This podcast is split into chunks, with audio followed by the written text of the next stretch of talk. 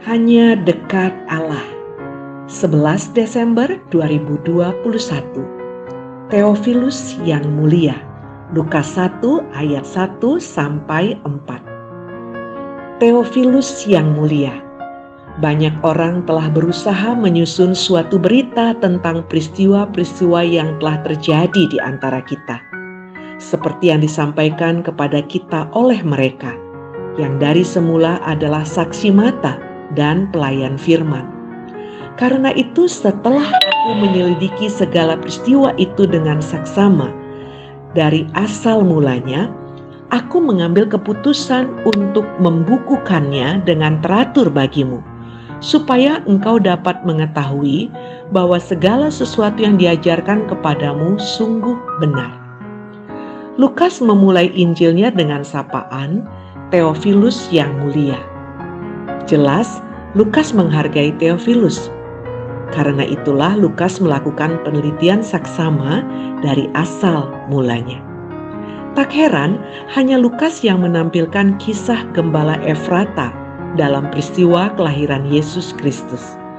Jika Lukas tidak melakukan penelitian, puas dengan tulisan Matius, drama-drama Natal kita paling-paling hanya seputar orang Majus dan Herodes.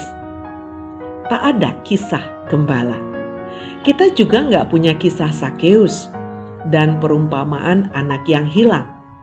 Ya, kita akan kehilangan banyak kisah yang membangun iman. Seandainya Lukas tak mau melakukan penelitian dengan cermat. Dan sepertinya itu bukan sekadar pamer ketekunan. Lukas sungguh ingin Theophilus makin percaya dalam imannya kepada Yesus Kristus. Ia sungguh mengasihi Theophilus. Lukas pasti paham arti nama Theophilus yang dikasihi Allah. Dan karena itu, Lukas berikhtiar untuk membukukan hasil penyelidikan yang teliti dan dari permulaan mengenai Yesus orang Nazaret. Dan pada akhirnya buku Lukas memang tak hanya berguna bagi Theophilus pribadi, tetapi melampaui waktu dan ruang yang bagi Theophilus Theophilus orang-orang yang dikasihi Allah dalam segala abad dan tempat, termasuk kita yang hidup pada zaman digital ini. Salam semangat dari kami, literatur perkantas nasional. Sahabat Anda bertumbuh